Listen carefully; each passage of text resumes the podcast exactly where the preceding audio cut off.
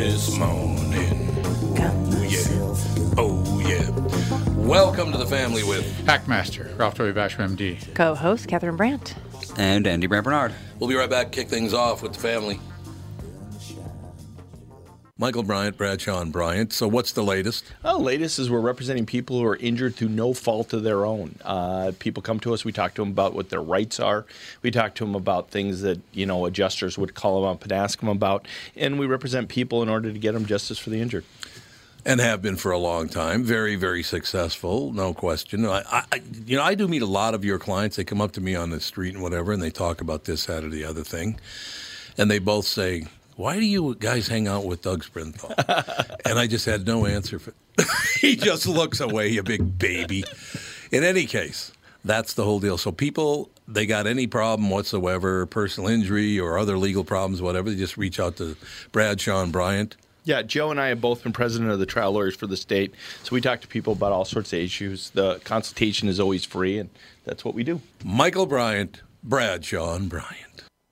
Tom here from my friends at Walser Automotive Group with some exciting news. Walser's rolling out Walser Care on new and most used cars they sell in Minnesota. Well, Walser Care is a powertrain warranty with coverage for 10 years or 150,000 miles. Powertrain coverage is like major medical coverage for your car.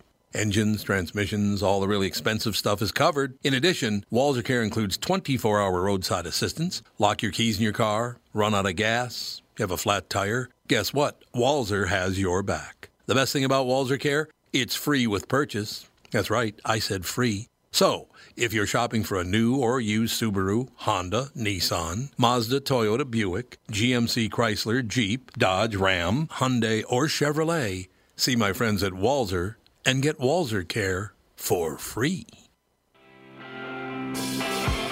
Start me up. What?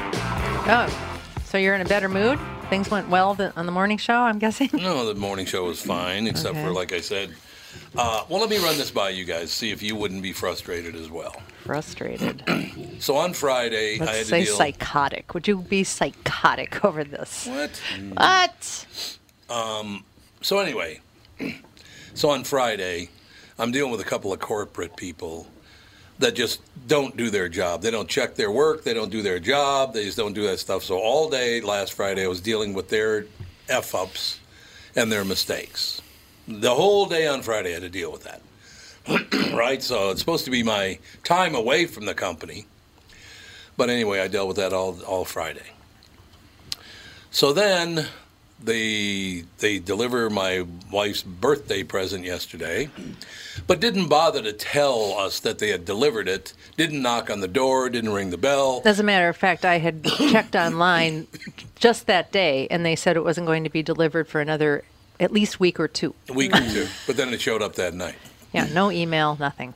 Uh, he did not, or they did not, bring the box up to be under the covered area because it was drizzling a little bit yesterday, if you remember. Not a lot, but a little. Didn't bother to bring it up by the front door and just set it there. They left it in the driveway. So I'm dealing with that. And I just said, why don't people finish their work anymore? I just went through this on Friday. I then sit down and I'm going to watch Twins Classics, your Minnesota Twins.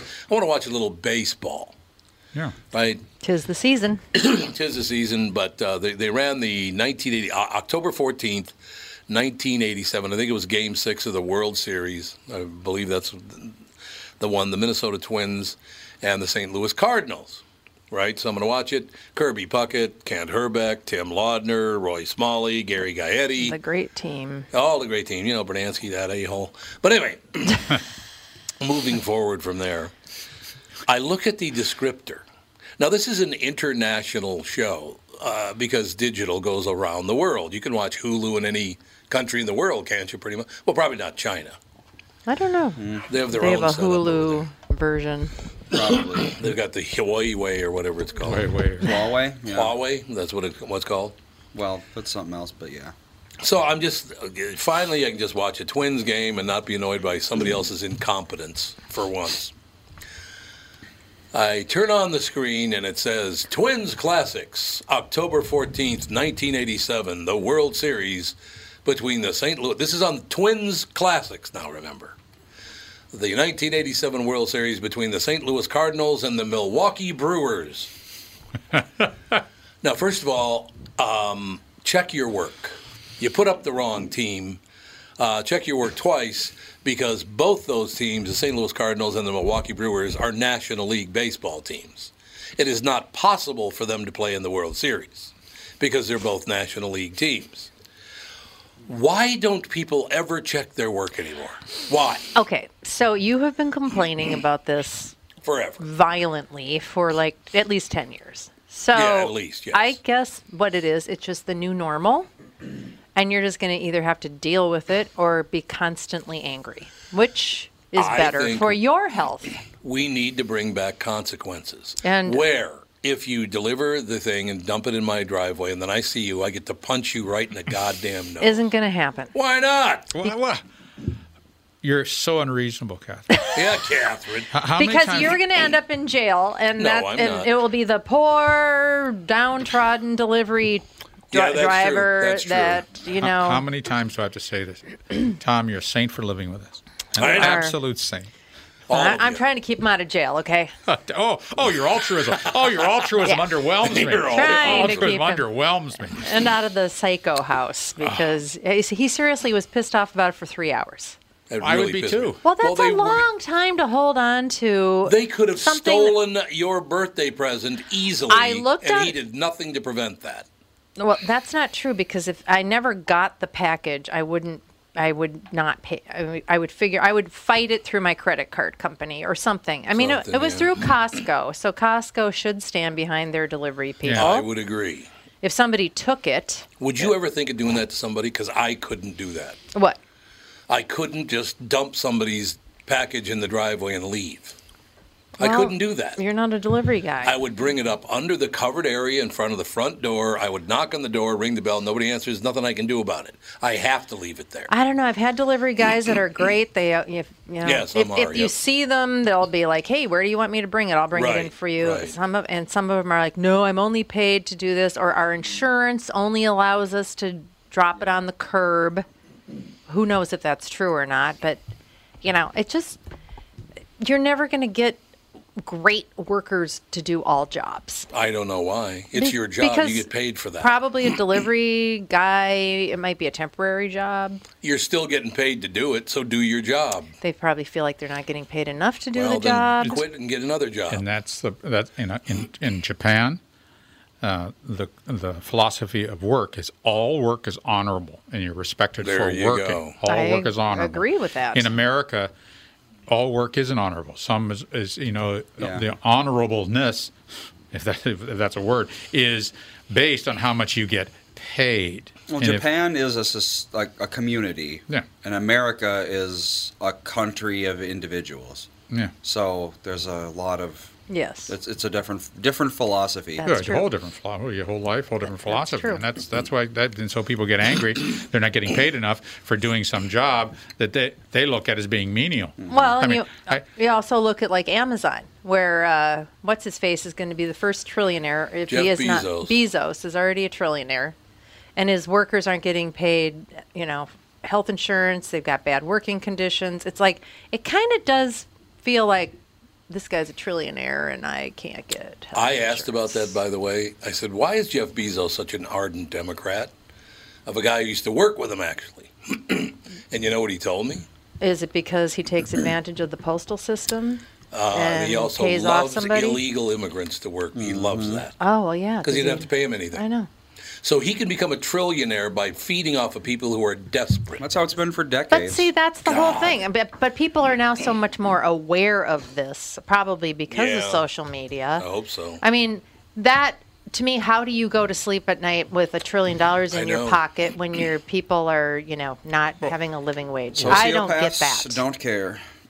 He's probably a functional sociopath. You mean like most presidents? Uh-oh. Honestly, I mean, I would not doubt Ah, that oof. most presidents are pretty high on the psychopathy Oh, index. there's no question about it. you know, I think you look at it at like corporate. You look at it like corporate feudalism.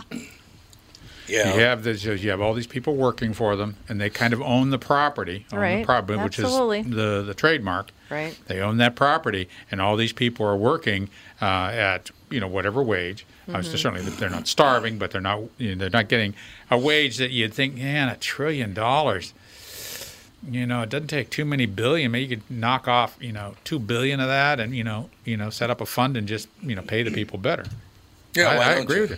So- you could set aside 100, 200 billion dollars to do that. So what you what you'll and see. you'd still have 800 Well, another thing too is if if they gave them health care, um, they wouldn't they be able to write that off as an expense on top of it? I don't really know how that works.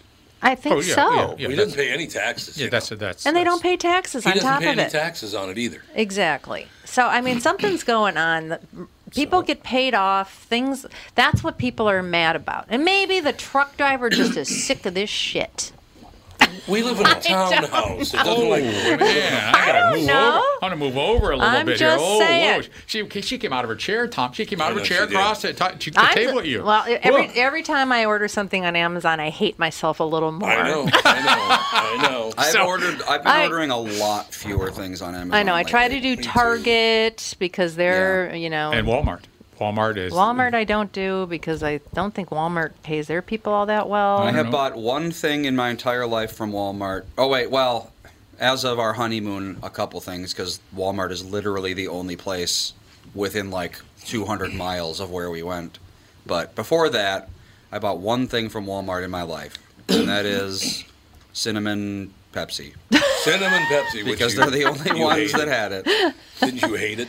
It was gross, yeah. Didn't Walmart like try to go up against Amazon? Kind of. Well, they- Wasn't- They tried, Wasn't yeah. that what Yeah, was they that had called? What was that Jets. called? Jet. Was it Jet? I think it was I think Jet. it was But if you if you search for something on the internet, if a product on the internet, Walmart's um, Walmart's um, service will come up. Walmart's delivery service, virtual service will come up. yep. Their it store will. comes up. So so they are entering into that, and they're just trying to they are trying to compete with uh, Mm-hmm. Amazon. But you know, it's got the, the the unions are going to come in, and uh, they un- if they unionize uh, Amazon, boom, problem solved. This could be very cool. We'll take a break. Coming right back on the other side of the break, Steve Stol- uh, Steve Stoliar.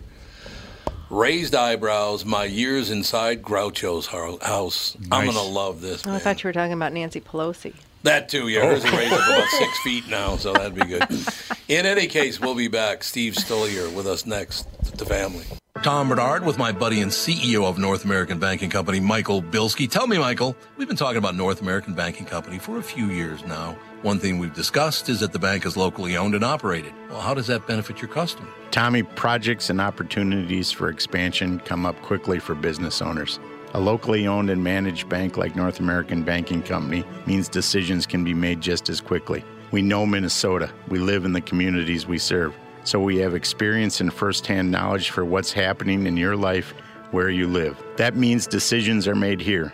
We don't ship them off or pass the buck someplace out of state. Finally, getting our customers quick answers allows them to take decisive action, and that's how business gets done. Man, Michael, you're getting good at this. Practice makes perfect. Uh, perfect. Why not bank with my banker, North American Banking Company? A better banking experience. Member FDIC, an equal housing lender. 2020 never looked so good. Tom Barnard here for Whiting Clinic LASIK and Cataract. With 2020 upon us, it's time to ditch the contacts and pitch the glasses. Take it from me. It's one of the best things you can do for yourself in the new year. I've never looked back from having LASIK myself, and with Dr. Whiting's unsurpassed experience, you can trust you're amongst the best in the business. Call 855-554-2020 or visit whitingclinic.com online to schedule your free LASIK consultation. The great people at Whiting Clinic will take fantastic care of you, just like they did for me. Call 855-554-2020 or visit whitingclinic.com online to schedule your free LASIK consultation. Imagine 2020 or better in 2020. And let 2020 be your best year yet with LASIK at Whiting Clinic. LASIK results may vary. Talk to your Whiting Clinic doctor about your individual outcome potential.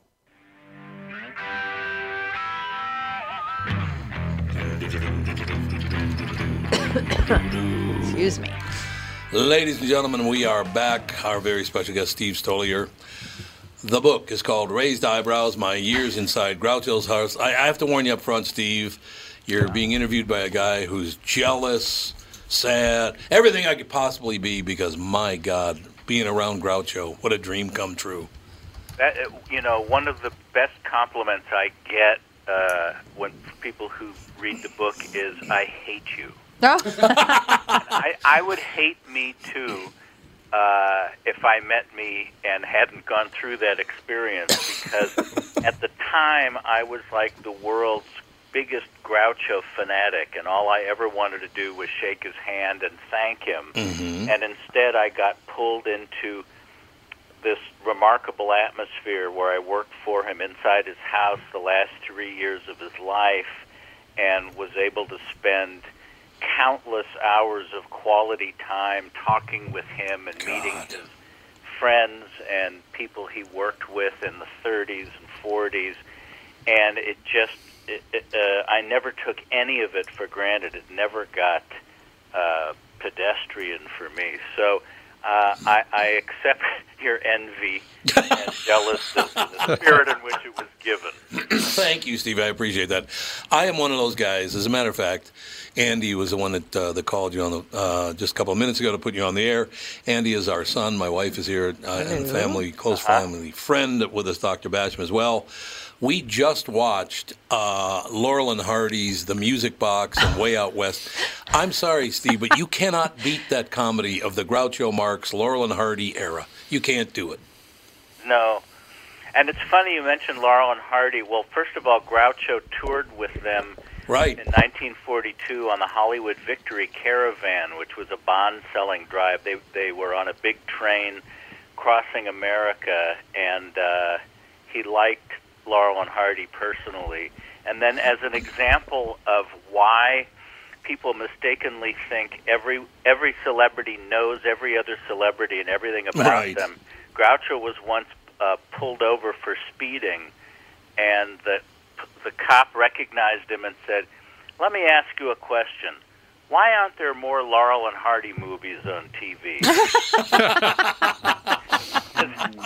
First of all, I guess insulting that he wasn't saying why aren't there more Marx Brothers movies, but the idea that because he was Groucho Marx, he would know why there aren't more Laurel and Hardy movies. Sure, abs- But absolutely. yes, the stuff holds up well, I think, after all these years, except uh, you run into the politically correct crowd that have sort of retroactive political correctness, where they say, why does Groucho have to ogle those attractive women? And uh, I don't know, I, it's just, it's inappropriate, some of the, that awful word, inappropriate. Yes. But for those that can get past that and having black porters on trains and Jewish pawnbrokers and all those uh, ethnic caricatures that were just a staple of entertainment for a century, uh, I think the stuff stays remarkably fresh. And in the case of the Marx Brothers, I think it was a really seamless blend of of really intelligent verbal comedy when you have people along the lines of George S. Kaufman and S. J. Perelman writing your material, and then just the physicality. There's you know Harpo's pantomime and things like uh, wallpapering Esther Muir into the wall with paste.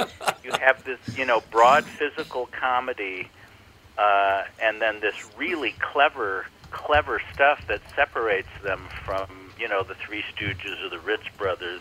Yeah. And I think a lot of it stays really fresh after all this time. Steve, I will tell you something. I was a little boy the first time I ever saw her. Margaret Dumont was in a lot of Marx Brothers films. Yeah. And she was at, uh, Groucho was a doctor in this particular feature. And uh, she says to Groucho, I'm not feeling all that well. And he goes, Here, take this pill. She goes, Why? That's a rather large pill. And he says, Well, you're a rather large pill yourself. Yeah. to this day Well, makes me laugh. It was a veterinarian in A Day at the Races who's called in to save the sanatorium that's run by Margaret Dumont. And Wonderful. The bad guys are skeptical of his credentials. But, uh, yeah. It's brilliant stuff. The stories. Is it true, Steve, Yes. that Groucho and his brothers went to Jack Warner's office for a meeting? He wasn't there, so they started a fire in his office. Uh, Irving Thalberg. Oh, is that who it was? Irving Yes. Thalberg. Okay. Yeah, you know, the, the the character of the Marx Brothers on screen is that they're irreverent and they poke fun at stuffiness and formality.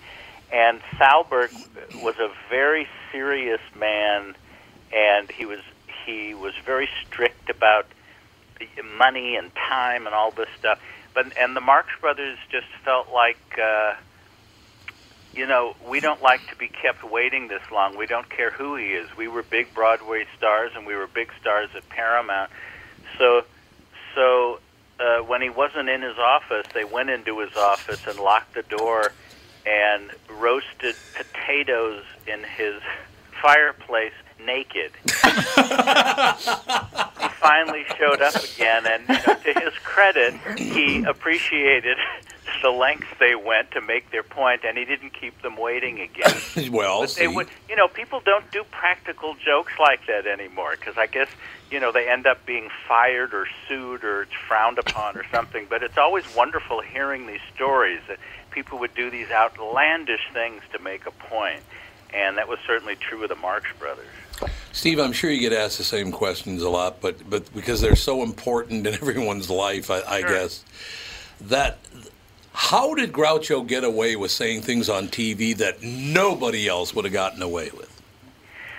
I think because they weren't malevolent. Uh, he wasn't quite like Rickles, just you know tearing people apart, Right. attacking their appearance and all that.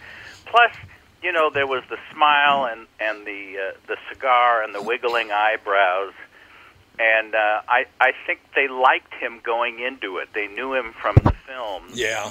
and so they appreciated it. Um, and it was never really, it was never mean spirited, and it certainly was never uh, outrageous. I mean, if he said something that was at all questionable, it hit the cutting room floor before the the thing aired.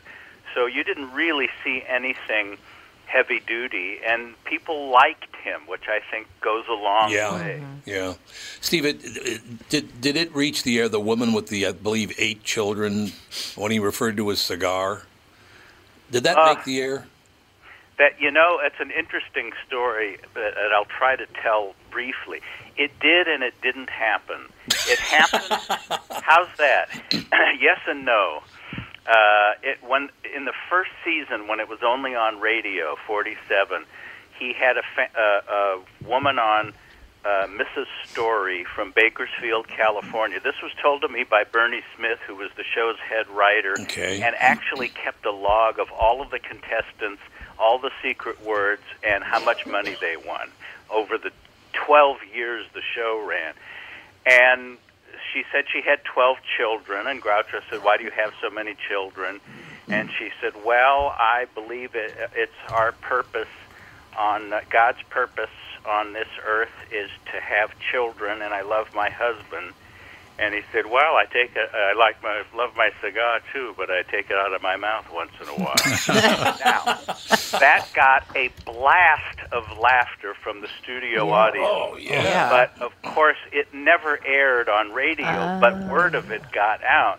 So you get a lot of people who say, "I'll never forget that." I remember sitting there watching that. Yep, It's like yep. you either have come to believe you remember it, or you've heard it so often. The same thing with uh, Dr. Rodale dying on the Dick Cavett show. Right. It never aired, but people say, "I'll- "Oh my God, I was sitting there." It's like, no, you're either lying or you've come to believe it. So the same thing with the cigar thing. People will say it's apocryphal, and it's like, well, it's in the sense that it wasn't on television and didn't air.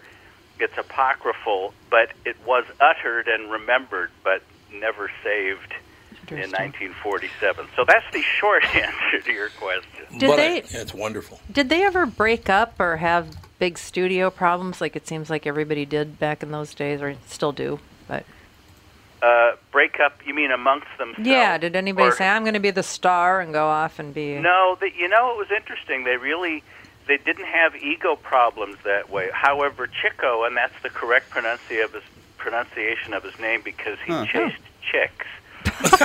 and a great many of them.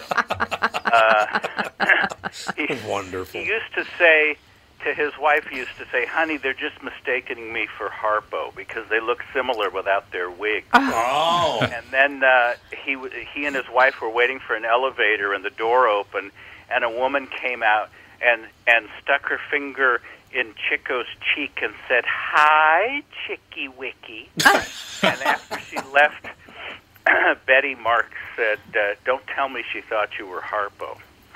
anyway, he was a compulsive womanizer and a compulsive gambler. Oh. I mean, it really was like an illness with him. He would he would throw away good cards in a game just to make it more interesting. He would bet someone a hundred dollars which of two raindrops would reach the bottom of a taxi cab window mm. first. So he he would go through all his money, and Harpo and and Groucho would have to bail him out. So that was a frustration.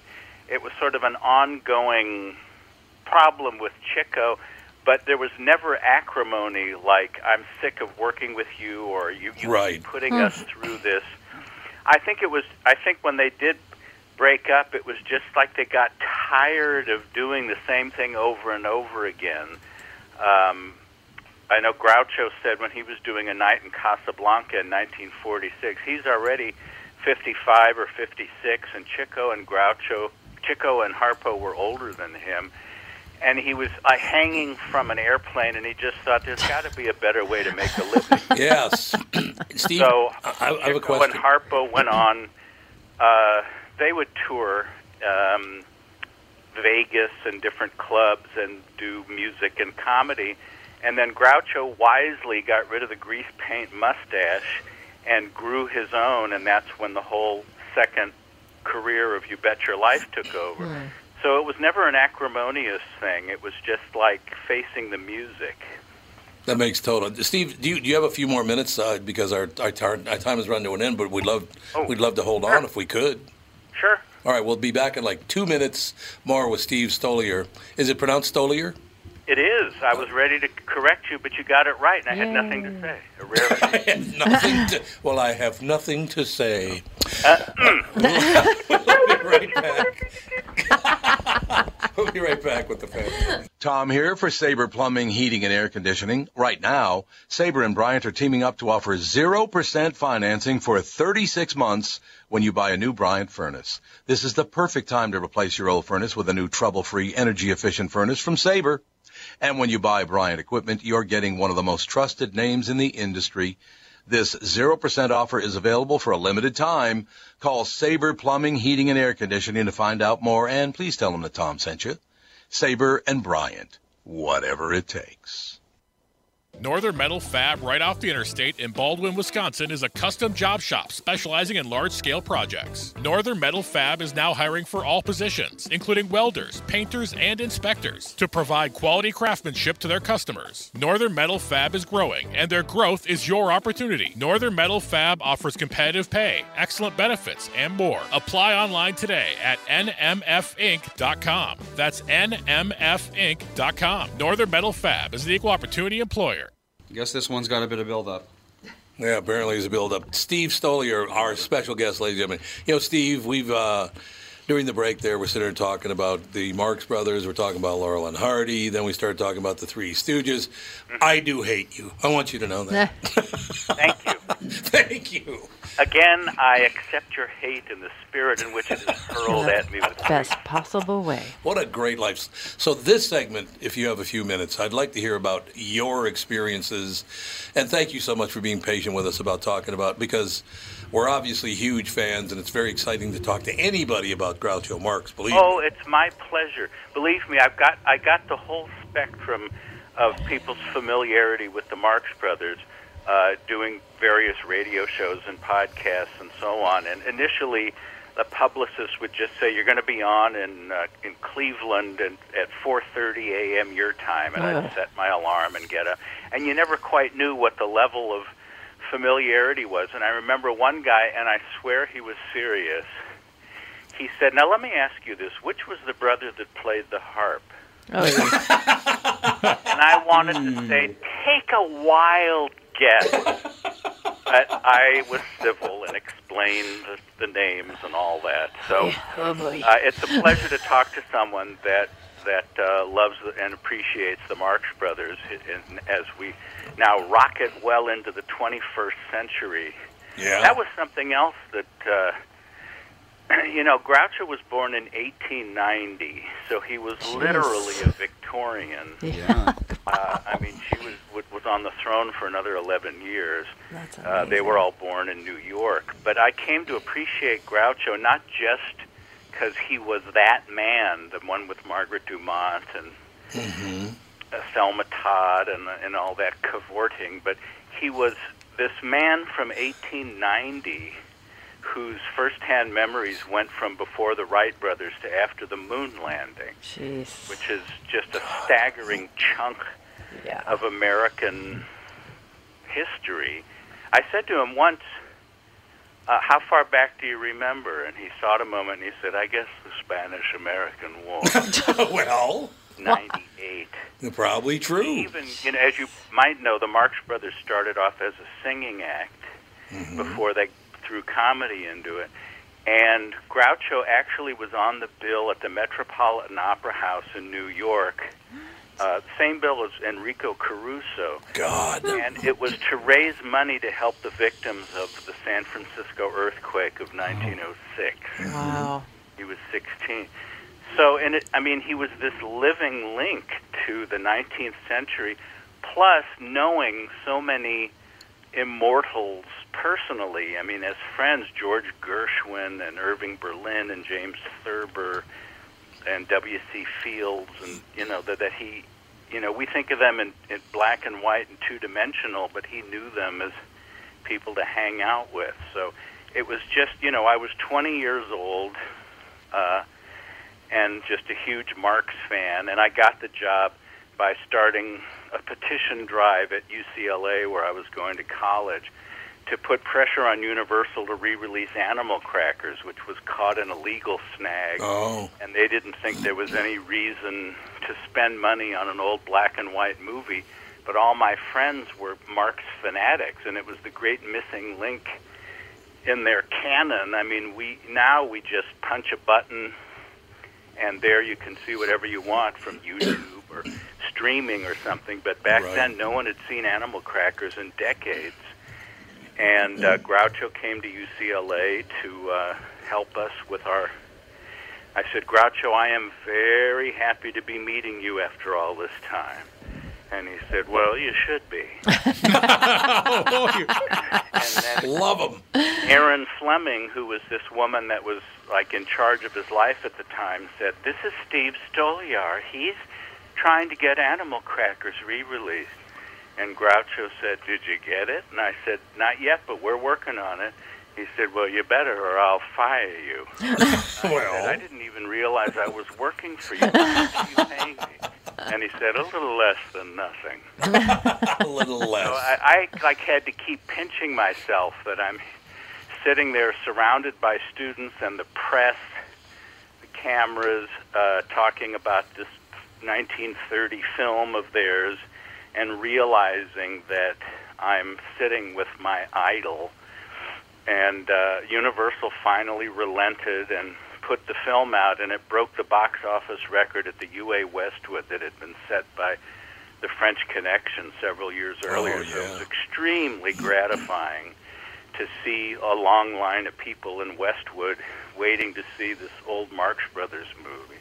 And then I was rewarded with this plum job of working in Groucho's house, handling his fan mail and correspondence, and organizing all of his memorabilia to be later donated to the Smithsonian. So I was like ankle deep in Wow. in personal photos and vaudeville stuff and annotated scripts and letters and just an amazing amazing experience to go through at that age and meeting Bob Hope and Mae West and S.J. Perelman and Steve Allen and Jack Lemmon and Zeppo and Gummo. Zeppo and I dated the same girl.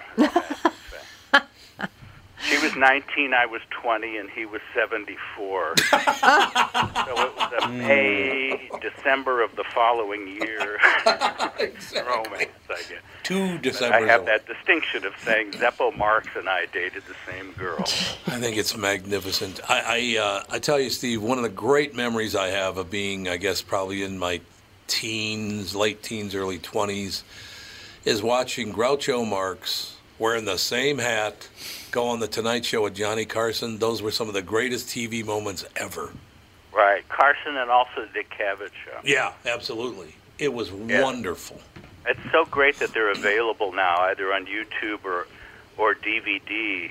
Uh, again, as I say now, all you have to do is press a button and you could see them. Yep. But it really, yeah, it was wonderful. It was Groucho in his 70s, you know, without any real worries, comfortably set, just sitting there conversing in front of adoring audiences. Huge audience, as a matter of fact. So they were set. They didn't have big, you know, you hear uh, big problems with people stealing their money or the studios well, didn't Groucho pay and them. Harpo, Groucho and Harpo were okay, but Chico Chico died in '61, and he really he went through everything as quickly as he got the money. He went through Oh, it, the so gamble. the others were bailing him out. And Zeppo kind of picked up where Chico left off in terms Oh. of gambling and womanizing. Uh, he he at one point was married to Barbara, who divorced him for Frank Sinatra. Oh, Barbara, yeah, the very famous They met in Barbara. Palm Springs, where Zeppo and Barbara were living. So she dumped him for Sinatra. Well, Well, then he dumped her for uh, what's her face? Uh, what the who did? Sinatra did. Yeah, you know, who was he married to again? The young, much younger I woman. don't. Oh, Movie. Mia Farrow. Mia Farrow, years yeah. earlier. That was years earlier, though. That's right. Steve Stoliar, ladies and gentlemen, uh, T- S T O L I A R. Steve Stoliar. The book is called "Raised Eyebrows: My Years Inside Groucho's Heart, uh, House." Groucho's house, not Yeah. hearth. That would have. That was me. that was me. He's in my heart. You're in my heart now, too, Steve. okay. Raised eyebrows, my years inside Groucho's house. Steve Stoliar, S T O L I A R. You can get the book everywhere, particularly on Amazon, obviously. Steve, we got to have you back on again. We need to talk comedy more often.